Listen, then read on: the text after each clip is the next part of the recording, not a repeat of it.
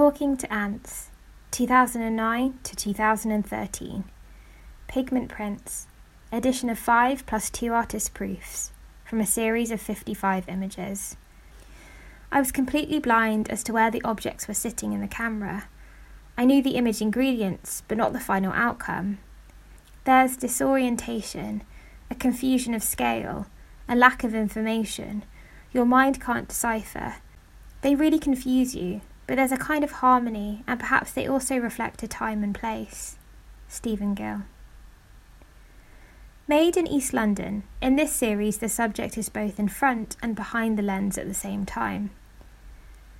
Scooping up objects and creatures from the surrounding landscape, Gill placed them inside the body of the camera, aiming to encourage the spirit of the place to be encapsulated in film emulsion, like objects embedded in amber. Using a medium format camera and colour negative film, ingredients ranged from dust, pieces of glass, plastic, insects, plant life, ice, and existing images, made previously on colour transparency film. Playing with scale, the final photographs both reveal and deny at the same time. This element of surprise has become a point of fascination for Gill, as chance and intention collide and begin to play a greater role in his photography.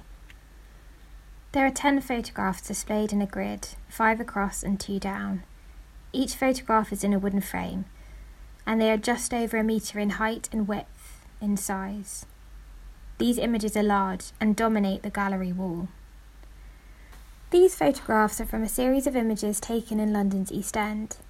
The background images often partially obstructed or obscured by the objects placed in the camera, which include plant life and foliage, pieces of glass, wood lice, or a shard of plastic ruler. The colour of the different objects changes the colour of the landscape behind, and the size of them alters the sense of scale. For example, a woodlouse appears huge and out of proportion perched on top of the trees and plant life beyond.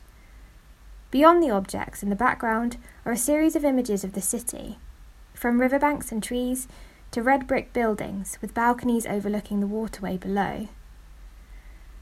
By layering these images with objects, Gill has created his own city landscape, which incorporates the found objects within it.